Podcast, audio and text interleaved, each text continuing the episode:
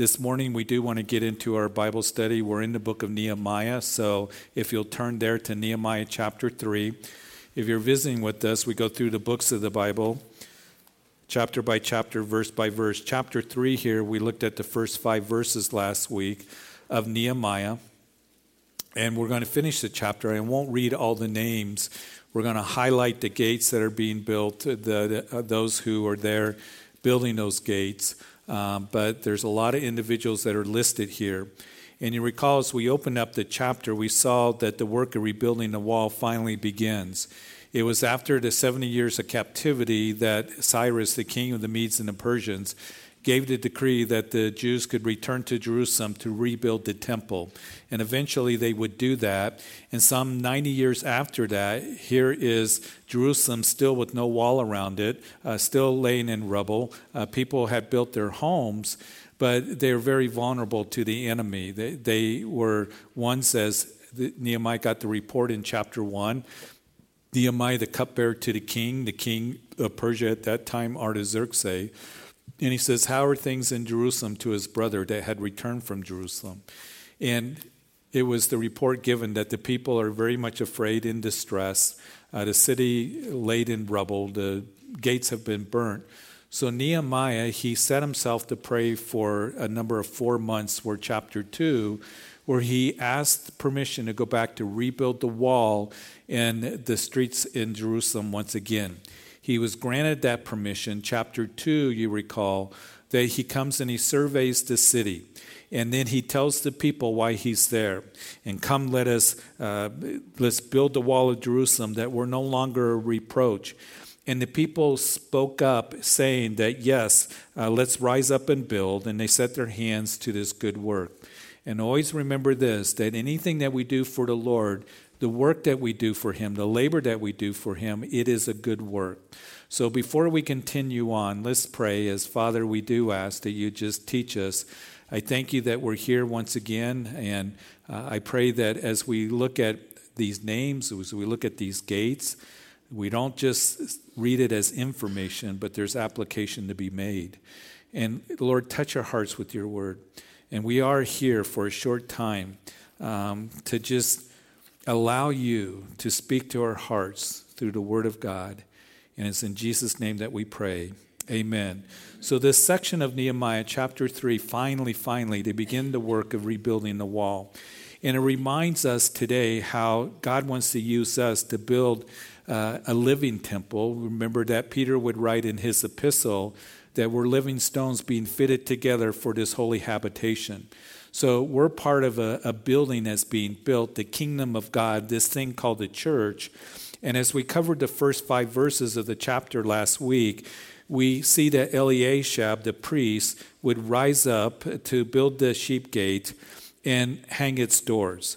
And they consecrated the gate. It was a very special gate, particularly to the priest, because that's where the sheep were brought in for the sacrifices of the temple um, uh, sacrifice that was done. So they would bring in the lambs for that. And then verses 3 through 5, the next gate was the fish gate. And that's where they would bring the fish from the Sea of Galilee. And uh, we continue seeing the people and Nehemiah build the wall. As let's pick it up in verse 6 as we read that, moreover, Jehoiada, the son of Paseah, and Meshullam, the son of Besodeiah, repaired the old gate. And they laid its beams and hung its doors with its bolts and its bars.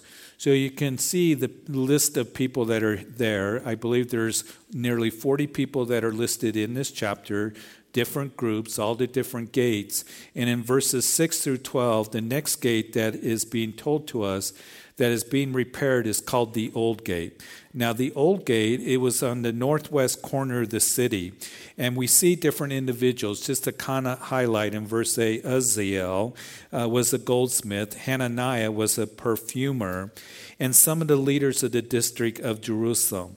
And as you read the chapter, if you want to read it in details, that one of the phrases that you'll see repeated throughout the chapter is next to him or next to them. It's used 13 times in this chapter, and it is also used in chapter 4 as the building will continue uh, being described to us and how the people, uh, as the wall's halfway built, begin to be discouraged, but next to him or next to them.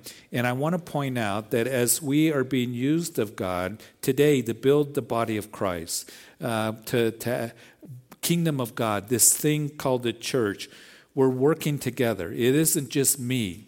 Uh, the word for ministry is not I, it's us coming together and what God calls us to do and how He's gifted us and places and opportunities that He gives to us to serve in the body of Christ. But notice here that these men came with all different backgrounds, all different occupations, different professions. And as I think about today, the Lord does the same thing. Of all the services that have been full today, um, as He brings us together. We all different backgrounds and different experiences, and um, we're all different occupations and professions, and we come together because we have one thing in common. That is, we love Jesus, and we have a, uh, the body of Christ that makes us one in Christ. And here, as they're coming together, those mentioned in this chapter, there's there's no indication that they were trained to be wall builders or construction workers. Uh, they weren't trained for that kind of work. Here, here we have goldsmiths and, and other occupations that are listed here priests that did the sacrifices and perfumers and things like that. But what they would do is this that they would make themselves available to do the work that God had called the people to do. And as we continue going through this, and as we'll finish the chapter and go into the next chapter, we've already seen that the enemies of the Jews are mounting against them. Sanballat, Tobiah, Geshem have been mentioned in chapter 2. They're very angry that God is working through you know the people here of Jerusalem through Nehemiah to rebuild the wall around the city of Jerusalem. Keep in mind this is God's holy city. This is where the Messiah is going to walk the streets. This is where we're going to see that Jesus would take a cross and walk out the city gates of Jerusalem, the Damascus gate, and go to a place of execution. And the enemy's not happy about it. So they're mounting together the enemies of the Jews that come against that work. And we're going to see the tactic of the enemy as we continue through the book of Nehemiah that the enemy taunts and mocks and uh, threatens and intimidates and causes confusion and tries to distract. All those things that Satan does with you individually as you're growing in the Lord, desiring to please the Lord and serve the Lord with your family when it comes to this church family. Don't be ignorant of Satan's devices, is what Paul would tell the Corinthian church. And we will see the enemy coming against them just as he will come against us. And one of the things that he does is he intimidates. One of the things that he does is he's called the accuser of the brethren, is he'll tell you that you can't serve. You can't serve in any capacity because you aren't smart enough. You're not good enough. You're not qualified enough. Uh, whatever the case may be, God could never use you because those are words that I heard when I first got saved. I didn't think God could use anybody like me. And as we realize the, that God does want to use us, that we're all part of the body of Christ, He wants to give us there's a principle that I've given to you that I'm going to continue to remind you of. And I don't mean to be redundant, but you've heard me say this that your greatest ability is your availability. They made themselves available to do the work of the Lord, and we will see that Nehemiah is going to continue to be with them to see the work that it is finished. And the greatest ability is your avail- availability, and it is your dependability. And whatever few gifts and little talents that He's given to you, as you are directed and empowered by the Lord to do the work of the Lord, you will accomplish more than the one who doesn't have the passion or the desire or the commitment to do the Lord's work, but they seem so gifted, they seem so talented. I have seen those that are very gifted in, you know, uh, and, and seem very talented and they want to serve the Lord, but there's laziness perhaps. Or they don't make themselves available to do the work of the ministry. And the greatest ability that any of us have is just to say, Lord, here I am. Who shall I send? Said the Lord said to Isaiah, Send me. Lord, I want to be available and you help me. You gift me, you call me, And Lord, that I want to be used in a way that I'm available and I am dependable to whatever it is that you have for me. So here, as we continue in verse 13, the old gate, and then we move on to the next gate, the Hanun in verse 13, and the inhabitants of Zanoah repaired the valley gate. They built it and hung its doors with its bolts and bars and repaired a, th- uh, a thousand cubits, that's about 1,500 feet, of the wall as far as the refuge gate. So the valley gate, which would lead to the valley of Hinnom, it's, uh, it's on the south of the where the temple was built. It's in a little valley that, that runs there. If you go there today, they made it a very beautiful park. You can walk through there, and there's benches and there's trees. It's, it's really, really pretty, the Valley of Hinnom. But back at this time, in, in the history of Jerusalem, it wasn't so beautiful. And it would be this gate, the Valley Gate, and the Refuge Gate that would lead to the southern point of the city here, to this valley. But this valley gate, first of all, it speaks of the trials and difficulties that we will experience in life. Jesus would say that you will have tribulation. He did not say that you might have tribulation. And I think that most of us that are here, as we, longer that we live, we realize that we will go through the trials and difficulties and the challenges of life. And Jesus said, You will have that tribulation, but He didn't leave us there. Be of good cheer, for I've overcome the world. And James says, Count it all joy when you fall into various trials, because the testing of your faith works patience, and let patience have its perfect work. There's a testing of our faith when we go through the trials and when we go through the difficulties. We say, Lord, why am I going through this? And Lord, why don't you do something now? Do you see? Do you hear?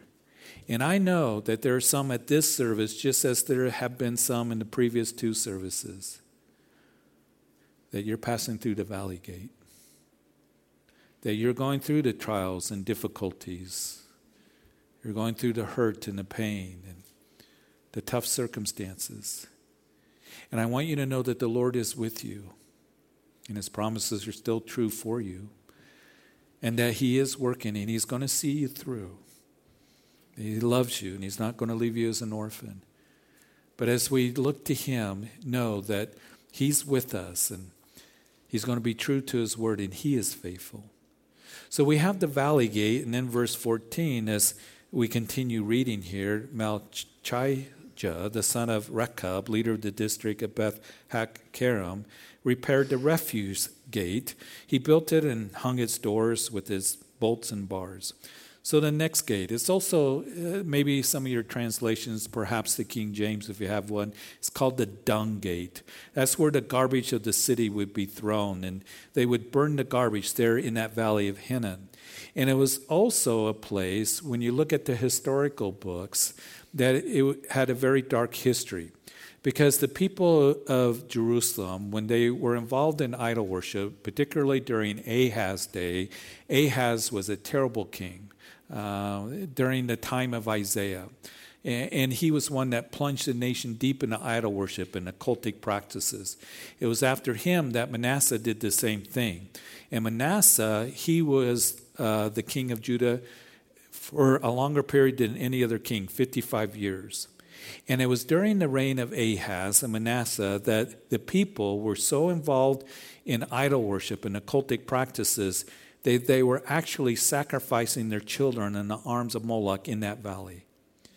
It was the place where Jeremiah, as he was ministering there in Jerusalem, he was warning the leaders, the civil leaders and the religious leaders. He pointed from the refuge gate to that valley and said, as he warned the leaders, You need to repent. You need to repent, or the city is going to be burnt. It's going to be a refuge. It's going to uh, be destruction that's going to come against you that you've never seen before. And we know that's what happened at the hands of Babylon. They refused to repent from the idol worship. It is very important, listen, that we have the refuge of the world, the, the garbage in us, to be thrown out, to be burned out of us through the purging fire of the Holy Spirit. The Bible speaks about how the Lord is refining us, desires to purge us. God spoke to the nation here in Isaiah's time, as you read in his book in chapter 1, that he says, I will purge away your dross. We have an old song that maybe some of you remember if, you, if you've been going to church for a while. It was called Refiner's Fire. It was a very popular song. I remember the words of it. But the Lord wants to refine us, He wants to purge us. And here the goldsmiths are mentioned. And when the goldsmiths and the silversmith, what they would do is they would heat up the metal.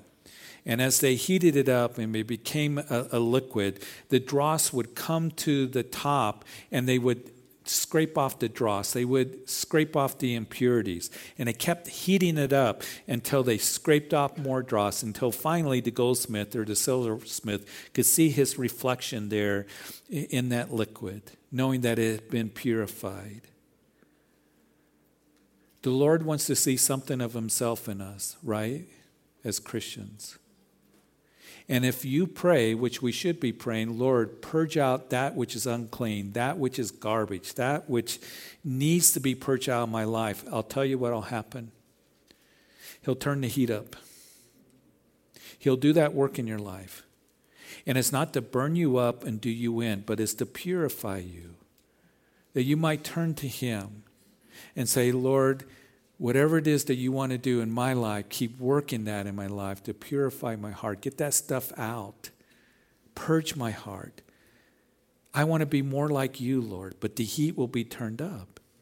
And as we continue on in verse 15 through 25, we have what is told to us the builders and the fountain gate. Let's read verse 15 that Shallun, the son of Kol uh, Hosah, leader of the district of Mizpah, repaired the fountain gate. He built it and covered it and hung its doors with its bolts and bars and repaired the wall of the pool of Shelah by the king's garden as far as the stairs that go down from the city of David. The, the pool of Shelah, or it might be in your translation, Shaloah, Scholars believe, no doubt, this is speaking of the pool Siloam.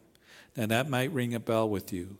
Remember in John chapter 9, the man who was born blind, and Jesus went up, he rubbed mud in his eyes, and he said, Go wash in the pool Siloam. Siloam, which means sent. And so the, the blind man made his way from the temple area down to that pool, about a quarter of a mile walk.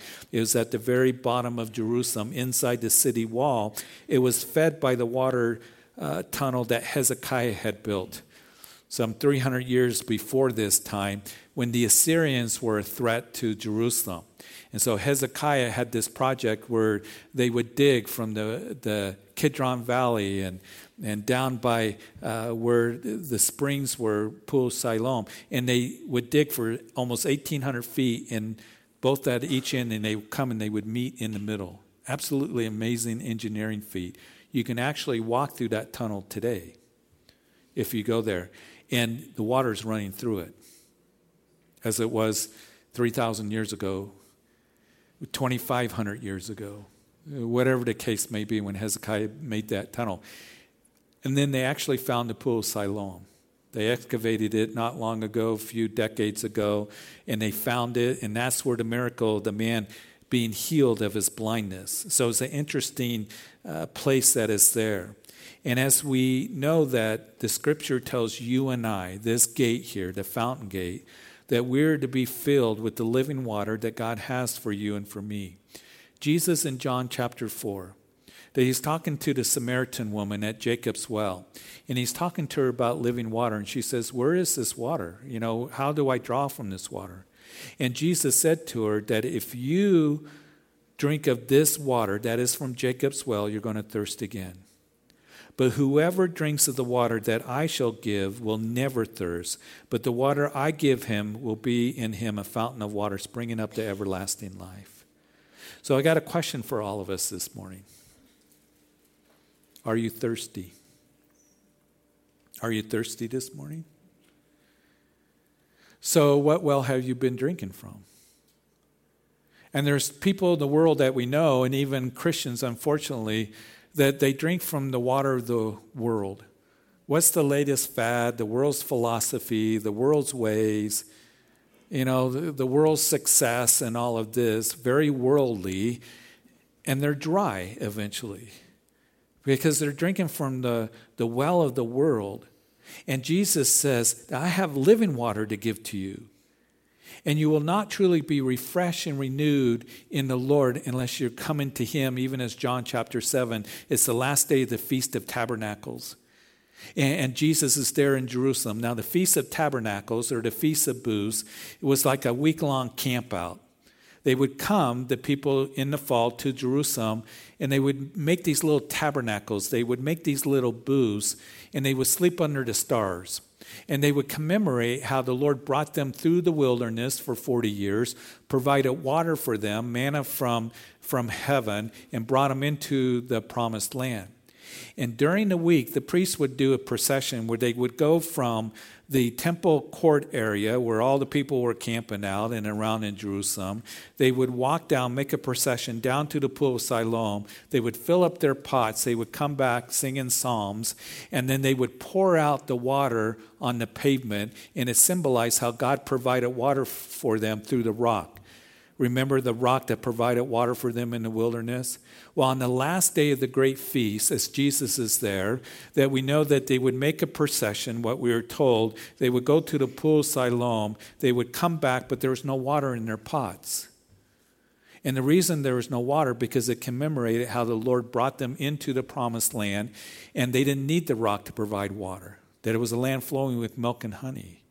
And it's at that time that Jesus stood up and the last day of the Feast of Tabernacle, and he cries out, If any of you thirst, come to me and drink. And he who believes in me, as the scripture has said, out of his heart will flow rivers of living water, speaking of the Holy Spirit.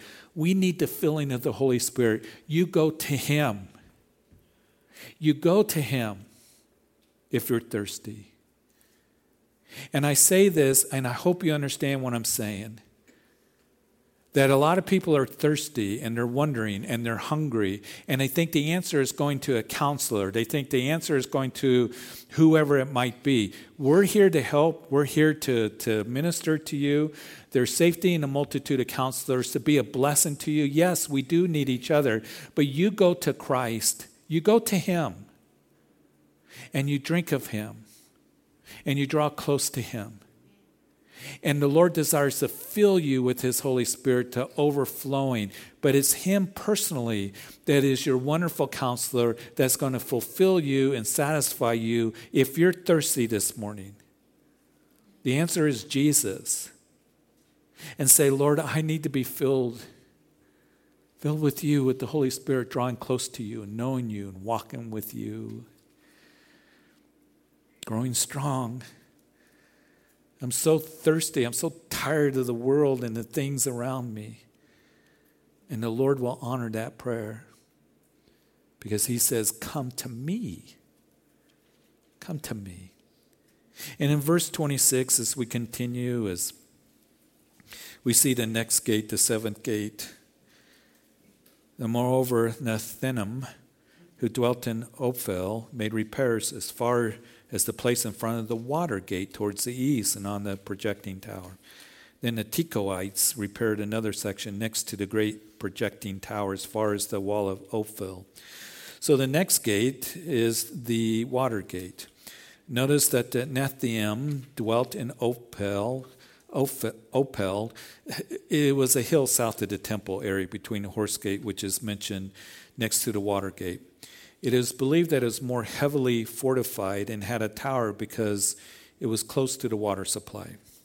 The gate reminds us how we are told men, husbands, listen, don't tune out. You're to wash your wife with the water of the word. Jesus said that we are clean by the words I given to you. And as we go through the day, this is for all of us, we need to be washed with the water of the word. It's pretty dusty out there, isn't it? And you can come home at the end of the day and you just don't you feel like yuck? Because all the conversation that you've heard, all the stuff going on around you, all the information in front of you, and we need to be washed with the water of the word. Husbands, parents, or whoever you are. In that same chapter, we're told speaking in hymns and psalms and spiritual songs and making melody in your heart to the Lord. So, the question again, in the honesty of your heart, not to condemn you at all, but to help you. What's the atmosphere of your home? Are we coming home and we're murmuring and complaining and the boss this and the guy's that and the traffic's terrible and this person cut me off and the store's jam packed? Are we complaining and murmuring? You know, that's what we talk about. We're at the dinner table. That's what our kids are hearing. Or are they hearing spiritual psalms, hymns, and thanksgiving to the Lord? The word of God that's being spoken, thankful for the Lord. The peace of God is in your, your home, making melody in your heart because you're thankful that you have the Lord. Or is it carnal? Is it just worldly? What's coming out of your mouth and what's being said? Are you washing your family with the water of the Word? Your kids, grandparents, those who are linked to you in your life. And as we continue reading in verse 28, beyond the horse gate, the priest made repairs in front of his own house. Underline that. We're going to come back to that. This gate would lead to the east side of the temple proper, into the valley of Kidron. On the other side was the valley of was the Mount of Olives. It was the gate where wicked Athaliah was executed in Second Chronicles chapter 23. You say, who was she? Well, you can read the chapter. You can see that she was a very evil individual the daughter of Ahab and, and Jezebel. Ahab up north, the king of the ten northern tribes, plunged the nation deep into to Baal worship. Jezebel would kill some of the prophets of God. Uh, they were very, very wicked. And their daughter would marry the king of Judah. And she ended up trying to destroy the royal line of David, which was very significant because that would be the line Messiah would come from. So, not having time to explain all that was taking place, Athaliah's son, who was the king of Judah, he ends up dying. She rises up, takes the throne, and she tries to kill all the royal heir. Well, as she does that, the king had a daughter, um, and she had a son. His name was Joash. He was one years old. And he was hidden in the house of God for six years. And then, after that time, when he was seven, they brought him out, and he was crowned the king, and they executed Athaliah. You see, it reminds us, as I've already mentioned, that when God is working and God is moving, Satan's going to come against that work. He's going to come and try to stop him moving in your life, working in your life. The horse gate reminds us of spiritual warfare. And to remember that God is faithful to see us through the horse gate. A horse was a symbol of strength and power, and God is the source of that strength so that we can finish the race. And know that God will be true to His word, as I've already mentioned. And you look to Him, you put on the whole armor of God that you can resist the fiery darts of the enemy, with it, be able to stand. Uh, again, be not ignorant of Satan's devices and know that He will complete that which concerns you. Being confident of this very thing that He who's begun a good work in you will bring it to completion, especially in the day of Christ Jesus. It brings a lot of comfort to me. And then, as we read in verse 29, that after Zadok, the son of Immer, made repairs in front of his own house, and after him Shemaiah, the son of Shechaniah, the keeper of the east gate, made repairs. And we see that this would be the workers mentioned also in verse 30. But the east gate was called the Golden Gate. Now, tradition says that Jesus went through the eastern gate of Jerusalem on Palm Sunday. He got on the back of a foal of a donkey, came down the Mount of Olives, crossed the Kidron Valley into the eastern gate. Now, today, if you look at the ancient city of Jerusalem and the wall around it, you, you see pictures of the eastern gate. It's sealed with stones. It's not the gate that Jesus went through, uh, that was destroyed in 70 AD by the Romans. But uh, in the Ottoman period, they built the wall around Jerusalem that you see today. And this Ottoman Sultan, uh, Suleiman the, the Magnificent, he was called, he builds the gate, but he sealed it. And the reason he sealed it, and sealed to this day, that's back in 1541, he had heard and he was told that the Christians believed that the Christian Messiah was going to come through the eastern gate. So he's trying to prevent Jesus from coming through the eastern gate, which is foolish, of course, isn't it? But the eastern gate is associated with the coming of Messiah. And we know that in the tribulation period, there's going to be the tribulation temple that's going to be built, right? That temple will be destroyed when Jesus comes back. And in the millennium reign, as you read from Ezekiel 40 through 48, there's going to be another temple. It's called the millennial temple. That's going to be a magnificent temple. So the description is there, including the eastern gate that Jesus will come into. The thousand year reign, the millennium period, we know that Jesus is going to come back and reign, and we're going to rule and reign with him as he comes and rules from Jerusalem. The horse gate, riding on a white horse, Jesus. He isn't going to come riding lowly on the back of a foal of a donkey. He's going to come on a white horse wearing a crown in great power and glory, and we're going to come back with him. So here, the, the eastern gate, and then verse 31 after him, Malchijah, one of the goldsmith, made repairs as far as the house of Nethinim, and the merchants in front of the Miphkad gate, and as far as the upper room at the corner. So this is the tenth and final gate the Miphkad gate, located at the northeast corner of the city. Now, the NIV, I believe, and other translations may call it the inspection gate. It has a military connotation with the gathering of the troops and the inspecting of the troops. Paul writing in 2 Corinthians or 2 Timothy chapter 2 that you therefore must endure hardship as a good soldier of Jesus Christ. No one engaged in warfare entangles himself with the affairs of this life that he may please him who enlisted him as a soldier. In other words, that you and I are enlisted as a soldier for Jesus Christ, as we're living for him, and it is a battle. We know that.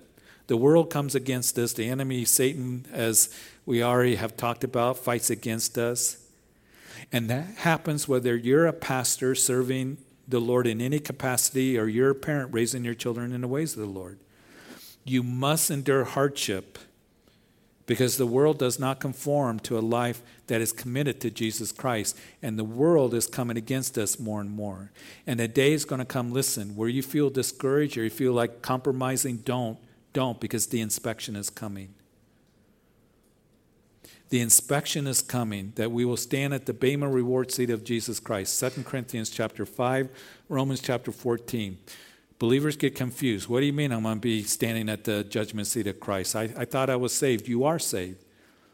You're going to be at the Bema reward seat of Jesus Christ to be judged what you've done in the body, whether good or bad, as Paul writes to the Corinthians. They knew what that meant to receive rewards for what you have done for Christ. Not talking about salvation. Jesus paid the price for our sins, He took the judgment for you and for me. But there's rewards that He wants to give to us as what we have done for Christ, that's what's going to last. So live for Him because we will stand before Him. And then, as we finish in verse 32, in between the upper room at the corner, as far as the sheep gate, the goldsmiths and the merchants made repairs.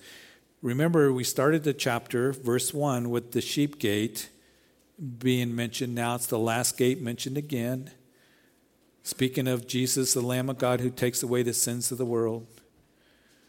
He's the first, He's the last.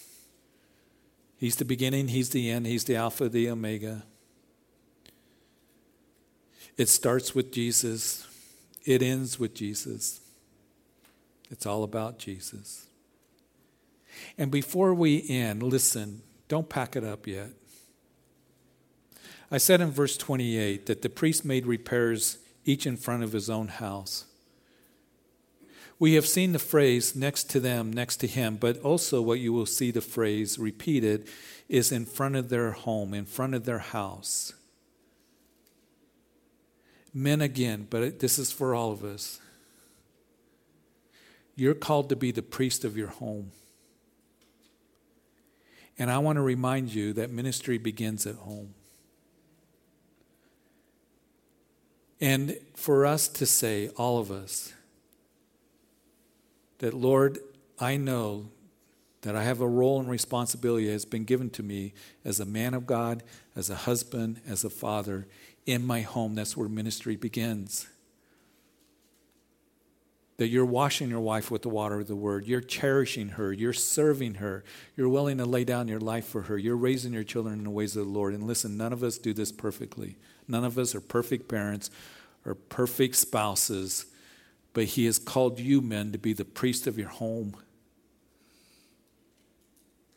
And we are to step forward and we're to ask the Lord for help. Help me to be the priest that you've called me to be, the leader of my home. And it's a very humble thing. It doesn't mean we walk around all dictatorial and, and being overbearing. It means you're serving and you're living with your wife in an understanding way. The things that are important to her need to be important to you. And you have prayer in your home and the Word of God and hymns and spiritual songs that are being expressed in your home and thanksgiving to the Lord. And I mention that because over the years I've had guys that have come and said, I want to be in ministry, you know, I want to, to, to be in ministry. And it's like, I always look at what's your home life like? Are things good at home? I'm not looking for perfection. But I've seen too many guys that have sacrificed their family on the altar of ministry. And I cannot do the things that God has called me to do over the last 32 years if things weren't right at home. And again, it was not perfect. But to take very seriously that ministry begins at home and it begins with all of us. Guys, take care of your family. Love your wife, serve her. Pray for your kids. Be ministering, protect your home. The priest made repairs each in front of his own house. And as you read through the chapter in verse 10, Jedaiah, he's mentioned in front of his house.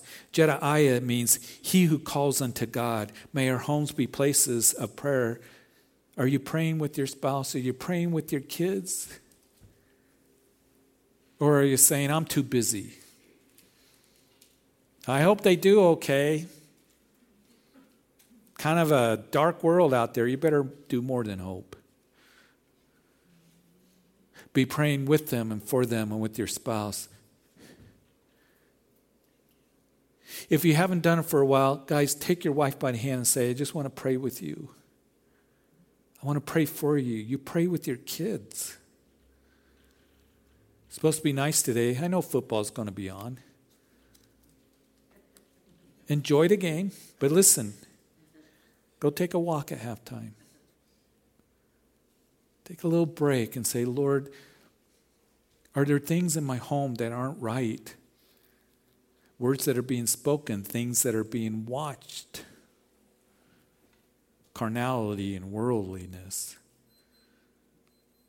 Jedaiah, he who calls unto God, Lord, help me, forgive me, Verse 23 Benjamin, son of my right hand, speaking of protection, our homes must be places of protection and peace because the world's going to come in and invade, and the enemy is going to try to get a foothold in any way that he can. You protect your home. You be one that there's peace in your home. Zadok, verse 29, means justice. May our homes be places of justice. It's, it speaks of integrity discipline? Is there godly character as you lead your home? Or is it, I'll bring my kids to church so they can learn morals? But you go home and there's a lot of worldliness, a lot of carnality, a lot of sinful things that are taking place. And the kids know it. And they see it. And they become very angry. It's a mixed message. May you have godly integrity and character in your home, and humility. Meshullam, it means devoted. May our homes be places of devotion to the Lord. Look into the Lord. Ministry begins there. And then come here and minister. Enjoy what the Lord has for you. But I learned so much from this godly man and this account that is given to us to those who did the work of the Lord. Look to him. Be filled with the Holy Spirit, drinking unto the Lord. Be washed with the water of the word. If you're going through the valley gate, know that he's true to you. And remember this that he desires to strengthen you as the enemy comes against you in every way. So, Father, we thank you. We thank you so much for just all these things that are listed here that we make from the implication, the application, because you want to do that work in our lives. You're building us to men and women of God. You are, Lord, building a church. And we need you. We can't do it ourselves. So I pray that everyone here right now, if there's some things that you need to just, the Lord convicts us of these things, not to push us away. Listen, it's to draw you to Him because He is forgiving. They say, Lord, I have failed. I have missed the mark. I have sinned. There's not integrity in my home. There's sin. Murmuring, complaining.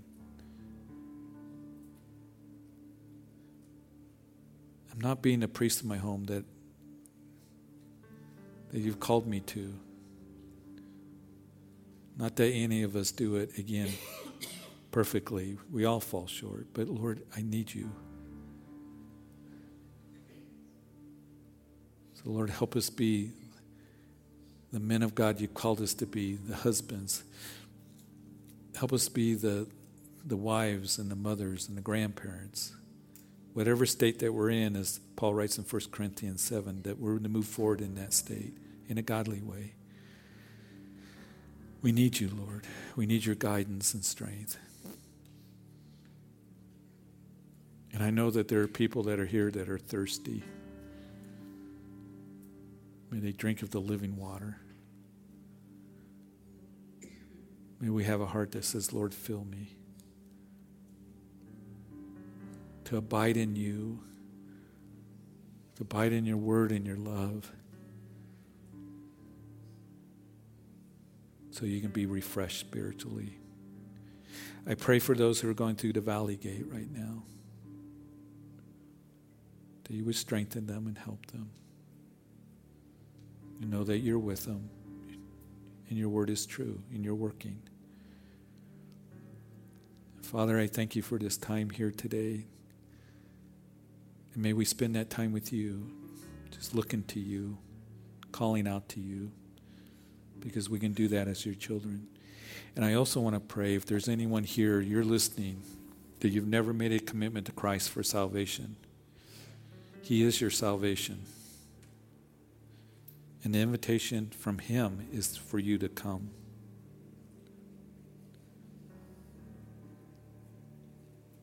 To realize that you're a sinner in need of forgiveness. That's why Jesus came to die for you, specifically for your sins. And He hung on that cross. And He cried out, It is finished. He did the works. So now you come in faith, realizing that I'm not good enough and I need the Savior of the world to be forgiven. He conquers sin and death by rising from the grave. He loves you so much. Will you call out to Him? Today is the day of salvation.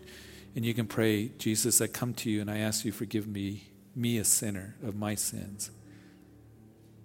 I ask that you would sit upon the throne of my life as Lord and Savior. I thank you for dying for me. And Lord, help me in this new beginning to grow in you, to be the man or woman that of God that you called me to be. So I yield to you, give my life to you, and I pray this in Jesus' name. for all of us, we walk out of this place, Lord, just being encouraged, hearing your voice, and knowing that you'll be faithful to us, to honor that prayer, desiring to become godly men and women in the roles that you've called us to, and responsibilities given to us. Thank you for today. In Jesus' name, amen. Would you please stand? If you need prayer for anything, we're here to pray with you and encourage you, or if you made a decision for the Lord, have a wonderful week in the Lord. Pastor Luke's going to close us.